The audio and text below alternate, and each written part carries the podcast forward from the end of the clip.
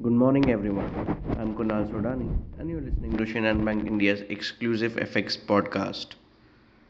Dollar index has been seen in consolidation mode ahead of Fed policy decision.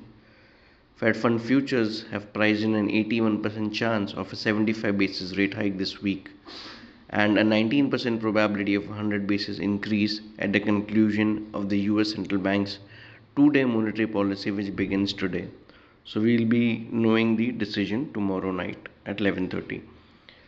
Markets also indicate a real chance that rates could hit 4.5% by March as the Fed is forced to tip the economy into a recession to subdue inflation. On the other hand, China's central bank lowered the borrowing cost of 14-day reverse repo and stepped up cash injections to counteract higher demand towards the quarter end. China also lifted a two week lockdown on 21 million citizens in Chengdu, returning normal activity. The US NAHB housing index uh, it fell for a ninth consecutive month to 46 versus 48 expected and 49 was the prior number. In terms of important data points, we have the CPI data of Canada we have building permits and housing stats of US and uh, today ECB President Lagarde will also be speaking.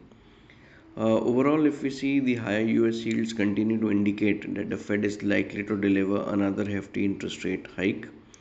Uh, consolidation move as we suggested that is going on in the dollar index. Oil prices still hovering around the same levels of around 92 93 dollars uh, in terms of Brent uh, we need to just keep an eye on Chinese yuan how it behaves because it will have a direct impact on dollar rupee as well. Overall, uh, 79.40 acts as a support while 79.80 acts as a resistance for the day. So that's all from my side, friends. Wishing you all a very happy and beautiful day. Thank you.